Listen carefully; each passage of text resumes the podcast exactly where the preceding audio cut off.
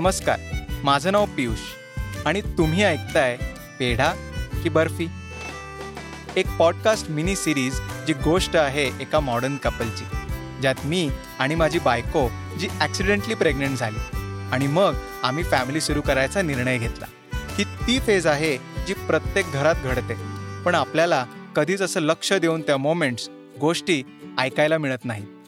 इतक्या कॉमन पण तितक्याच एक्सक्लुझिव्ह गोष्टींबद्दल सगळं खरं प्रामाणिक आणि तितकेच विचित्र आणि मजेदार क्षण मी तुम्हाला सांगणार आहे.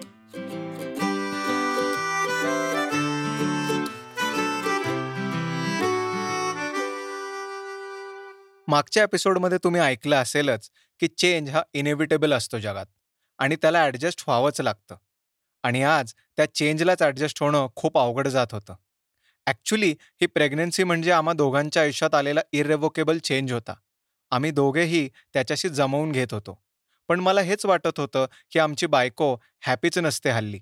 मी तिला कॉन्स्टंटली विचारायचो की तू प्रेग्नन्सीमध्ये इन्व्हॉल्वच नसतेस? काय मॅटर काय नक्की? झालं. ठिणगी पडली. शेवटी आमच्या बायकोचा धीर सुटला आणि ज्वालामुखी फुटला. आणि ती म्हणाली की बास किती किती मागे लागतो माझ्या? सारखं सारखं तेच बोलत असतो. हे करू नको ते कर असं वागू नको तसं वागू नको तू आनंदी नसतेस त्रास होतोय का औषधं घे. बाप रे! सुखदा खरंच वैतागली होती मला. खरं सांगू मी आणि सुखदा दोघेही थोडे इन्सिक्युअर झालो होतो या चेंजमुळे आणि असं वाटू लागलं होतं की आम्ही एकामेकांपासनं दूर होत चाललोय. हे बघा मी गोष्ट सांगू तुला. ह्या एका महिन्यात मी एकच गोष्ट ऐकली म्हणजे repeatedly and it's really fucking my mind okay तू खुश नाही आहेस तू इन्वॉल्ड नाही आहेस. Please explain it to me माझ्याशी वागण्यात तू खरं सांग ज्या दिवशीपासून न्यूज कळाले तुला नाही वाटत you have grown apart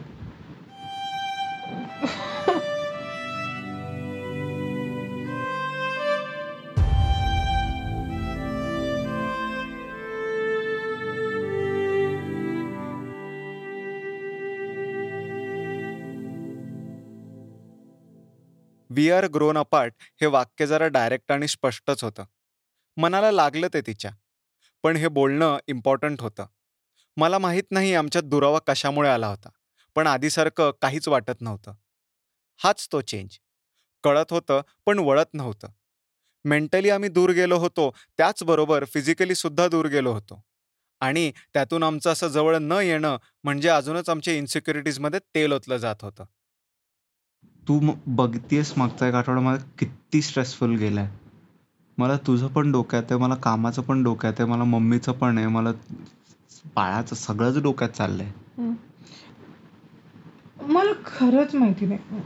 काय काय काय? काय काय काय असं वेगळं करतात लोक? तू एक्सप्रेस की ओ I am happy should I start laughing क्या क्या करू? घर में तीन लोग हैं, ठीक है? Everybody is busy in their own thing what what is expected बघ ड्युटी वाईज तर सगळे सगळं करतायत बरोबर आहे मग का पाठ करी आहे माझ्याकडून काही कमी पडत असेल, तर कमी पडत असेल, तू तुझं पाठ करतोस, ठीक है? काम सब हो रहा है ना? दूसरा और क्या क्या एक्सपेक्टेड है? सब हो रहा है ना? तो प्रॉब्लम क्या है? खरंच म्हणजे तू तुझ्या मॅरेजच्या मेसअपचं प्रायश्चित्त प्रेग्नेंट होऊन करतेस मॅरेज मेसअप ये क्या आहे हो कळालंय तुम्हाला पडलाय हा प्रश्न. सांगतो काय ते?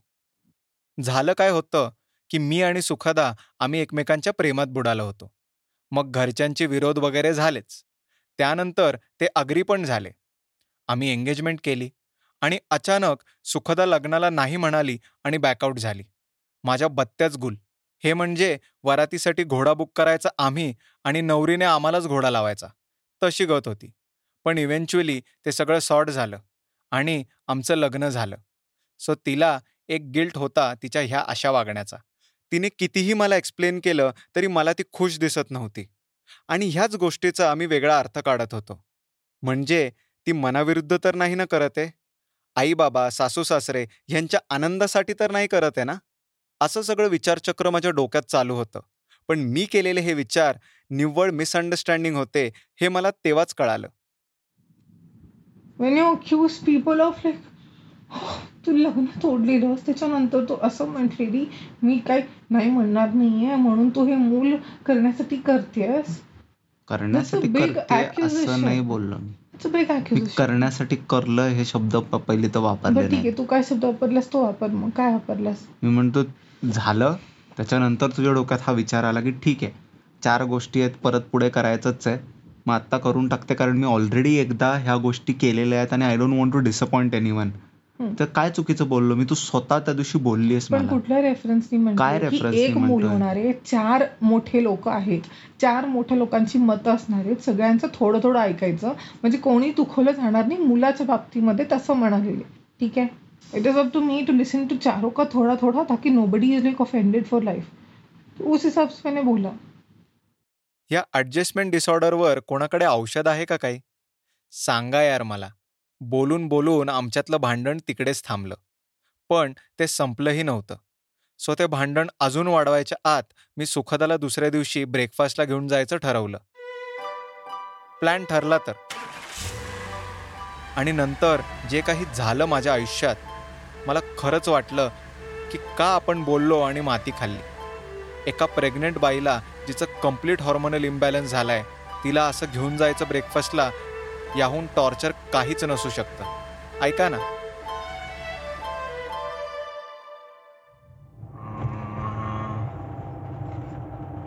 अच्छा मुझे एक बात बोलना I am just curious chicken I understand की चिकन हे म्हणजे इंजेक्शन देतात किंवा असं.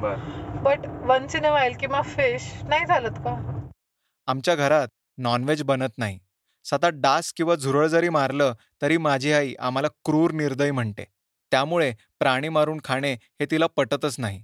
आता जसे आम्ही बाहेर पडलो तसं सुखदाला नॉनव्हेजचे वेध लागले होते. पण तिची सासू तिच्यापेक्षा सव्वाशेर. आईने मला गर्भसंस्काराचं पुस्तक दिलं होतं जे ब्रेन वॉश करून करून सांगू पाहत होतं की नॉनव्हेज खाणं कसं चूक आहे. फिश आणि अंडीच त्या गर्भसंस्कार बुकमध्ये तर ते सांगितलं की ते दोन अवॉइड करे. बरं, अंडी आणि फिश नहीं मैं काम करती हूँ ना दो दिन में बैठ के ना एक बार पूरा बुक ही पढ़ लेती हूँ ऐसा होता ना कि मेरे कुछ पता नहीं है नाही नाही हा एकदा तू वाचून घे. हाँ पूर्ण वाचून अं, ठीक आहे चल. मग एक काम कर विषय नको कारण ऑप्शन्स लिमिटेड आहेत. ठीक आहे. आणि खूप लांब पण झाला नको. मग चल will save on the time also ना आपण कुठेही जाऊ शकतो का आपण जरा दोन मिनिटं विचार करूया. कर कर कर. जगातल्या कुठल्याही प्रॉब्लेमवर सोल्युशन असलेल्या बायकांना खायला कुठे जायचंय आणि काय खायचंय? या प्रश्नांची उत्तरं का मिळत नाहीत हे मला न सुटलेलं कोडं आहे. काय खायचंय? त्यावर अर्धा तास डिस्कशन आता कुठे जायचं? त्यावर ती म्हणाली जाऊ जवळच कुठेतरी. ह्या अशा उत्तरांचा मला इतका राग येतो. हे म्हणजे काय होतंय असं विचारल्यावर कसं तरीच होतंय मला. तसं म्हणण्यासारखं आहे. नक्की काय ते सांगा ना. एक सेकंड थांब फक्त. Just give me exactly two minutes मला जस्ट एकदा पटकन बघू दे नाही तर वी हॅव हे मद्रास कॅफे पण आहे. हेल्दी बी म्हणून आहे. चुरोज कॅफे आहे. योगशायर राऊंड आहे. नको तिकडे अंडी योगशार ऑब्विसली नाम पे है तुला फ्लावर वर्क्स चालेल? तिकडे काय काय माझं सगळंच मिळतं त्यांच्याकडे. ते इट्स मोर ऑफ अ मैद्याचं आहे ना फ्लार आहे तो देख. हा. नको तिकडे. बर. बर मैदा. बर बर नाही रे फ्लावरवर्क्स नाही. का ते? कारण तिथे सगळे मैद्याचे पदार्थ असतात. हे ऐकून आता माझ्या डोक्याचा मैदा होऊ लागला होता. पण अजून त्याचा भुगा व्हायचा बाकी होता. इडलिशियस देख एक तो कोथरूड में आयडॉस हो है ना? इडॉस इडॉस. इडॉस. हा कोथरूड में तिकडे चल नाही तर जवळ अप साऊथ आहे तिकडेच एकदा ट्राय करून बघू वी हॅवंट बीन अप साऊथला मी गेलोय ना विशाल बरोबर. आय नो Oh, म्हणजे असं तू असं खूप असं कम्फर्टेबल छान तुला बसून खायचं जागा नाहीये ती. मग त्यापेक्षा इट इज बेटर की इडली आपलं इडलीवाले बानेरला जाऊन वी कॅन हॅव मैदा आणि एक्सच्या फाईटमध्ये इडलीचा विजय झाला आणि आम्ही इडली खायचं फायनल केलं. मी म्हणालो बाणेरला जाऊ. ते जवळ आहे. तर मॅडमना कोथरूडचीच इडली खायची होती. बघा हा मगाशी तीच म्हणाली जवळच जाऊ. पण आता पलटी मास्टर झाली. मी शहाण्या मुलासारखी गाडी कोथरूडकडे नेणार इतक्यात म्हणाली फॅट लॅब्रेडॉर कॅफे तिकडे जाऊ.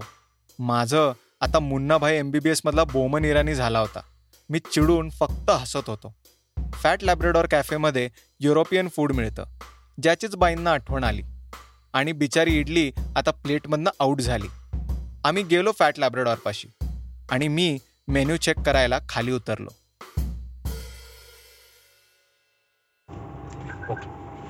काय आहे तिकडे? आता फक्त सँडविचेसच आहेत. कुठ कुठले? अं, एक बॉम्बे मसाला होता. अच्छा नको मजा नाही मशरूम. एक एक पनीरचं आणि एक मशरूम आणि चीज म्हणून काहीतरी. तिथे सकाळी फक्त दोन ते तीन प्रकारची सँडविचेस अवेलेबल होती. बाकी मेन्यू थोड्या वेळाने सुरू होणार होता. मॅडमनी सँडविचेस पण रिजेक्ट केली. खरं तर देवानी आज माझी परीक्षा घ्यायची ठरवलीच होती. नहीं मैंने बीच में सोचा पता है मैं पास्ता भी खा सकती हूँ अगर है इनके पास तो बट अभी होगा नहीं। पास्ता हवाय पण त्यातला मैदा चालतो का? हे सगळं मी मनात म्हणत होतो. पण वरून मी हसत होतो आणि पोलाइटली तिला पास्ता खायची जागा सजेस्ट करत होतो. सकाळी सकाळी खरं तर कोण पास्ता खातं का? लापला शहरला चल ना मग. तू गेलीस का लापला शहरला गेली नाही. कधी गेलीस यार खूप आधी माहिती खूप जुना आहे ना म्हणजे आता नाही आलेलं आहे. मी गरवारे में थी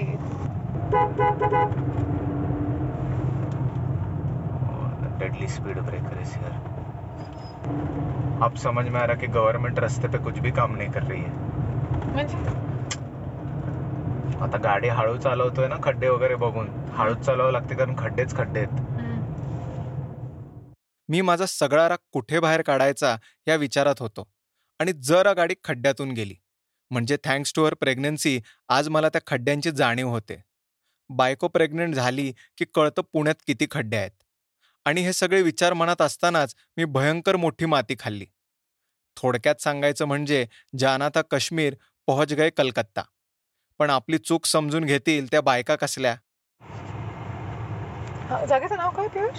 सॉरी सॉरी ते सो मला please please apologize to me कि ला प्लेशर प्रभात रोड पे जहाँ पे मैं जा चुकी हूँ. आम्ही गाडीतून खाली उतरलो. अकरा वीस झाले होते. आणि तिकडे लिहिलं होतं रेस्टॉरंट ओपन्स ॲट ट्वेल्व अरे माझे बारा वाजले पण ह्यांचे काही बारा वाजेनात. दोन तास मी ह्या शहरात गाडी पळवतोय ते सुद्धा ह्या इम्पॉसिबल बाईसोबत. अशक्य होतं ते. आता माझी खरंच सटकली होती. मठ्ठ लोक आहेत काय? याला बारा वाजता उघडतात. म्हणजे बापाने बारा वाजता रेस्टॉरंट उघडलं होतं का? हाँ because it is not a breakfast place अरे सब जगह इलेवन इलेवन थर्टी लिखा है. मैंने अभी चेक किया ना वैसे ही है. They not breakfast places try to understand they brunch places माझी चिडचिड बायकोला समजली होती. आणि ती माझं सांत्वन करू लागली आता. शांत हो चिडू नको सारे मिळेल चांगलं फूड जाऊ की आपण. म्हणत होती मला. घंटा असं काहीच झालं नाही. आणि दोन अडीच तासाच्या राईडनंतर आम्ही आलो कुठे? तर बॅक टू स्क्वेअर वन नशिबात घरची डाळ खिचडीच लिहिली होती. भूक आणि चिडचिड इतकी होती की आम्ही एकमेकांशी बोललोच नाही. पण तेव्हा मला रिअलाईज झालं की नको होतं यार मी चिडायला. आता माफी मागण्याची वेळ होती. सकाळी जे झालं ना जे माझी चिडचिड झाली. मी तुझ्यावर करायला नको होती. I am really sorry for that ठीक आहे. म्हणजे ते असं वेगळं सकमस्टान्स होते. आता ड्रायव्हिंग पण एवढं दगदग होते. एनिवे आणि बरं मला सॉरी बोलायचं होतं कारण मला असं वाटलं मी नव्हतं बोलायला पाहिजे. बघ चिडचिड नसते. माफ कर. अरे बापरे. एवढं सगळं म्हणायची गरज नाही आहे let's go on a date please take me out on nice date बरं बाहेर जायचं आहे की तुला घरी आणून खायचं ते तू मला सांग घरी संध्याकाळपर्यंत मागूया मला बाहेर दमायला झालंय. ठीक आहे. चालेल. And I am sorry you forgiven as long as you order good food बरं झालं बाई तूच बोललीस. मला खात्री होती बाहेर गेलो असतो जेवायला तर परत तेच झालं असतं. बेटर आहे की आपण घरीच ऑर्डर करू. पण ह्या दिवसभराच्या एक्सरसाइजमुळे मी एक शिकलो की प्रेग्नंट बाईसोबत कसं नाही वागलं पाहिजे. वो स्त्री है और वो कुछ भी कर सकती है. तरीही तिचा वेडेपणा मॅडनेस मूड स्विंग्स आपणच कॅच केले पाहिजेत ना? आम्ही एकामेकांपासून दूर गेलो की नाही माहीत नाही. पण अजून क्लोज आलो हे नक्की.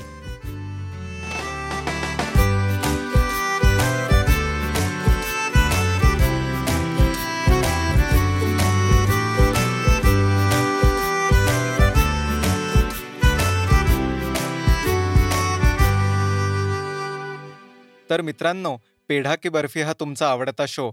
तुमच्यासाठी प्रस्तुत केला होता ऑडिओ हॉप पॉडकास्टने. शोची कन्सेप्ट आणि डायरेक्शन केली आहे पियुष शिंदेनी. नरेशन्स निरंजन परांडकर आणि बॅकग्राऊंड स्कोअर सुहित अभ्यंकरने. ऑडिओ हॉपचे इतर शो आणि बाकी माहितीसाठी W W W dot audio hop podcast dot कॉमला भेट द्या. शिवाय लेटेस्ट शो अपडेटसाठी आम्हाला फेसबुक ट्विटर इंस्टाग्राम आणि लिंक्डइनवर फॉलो करायला विसरू नका.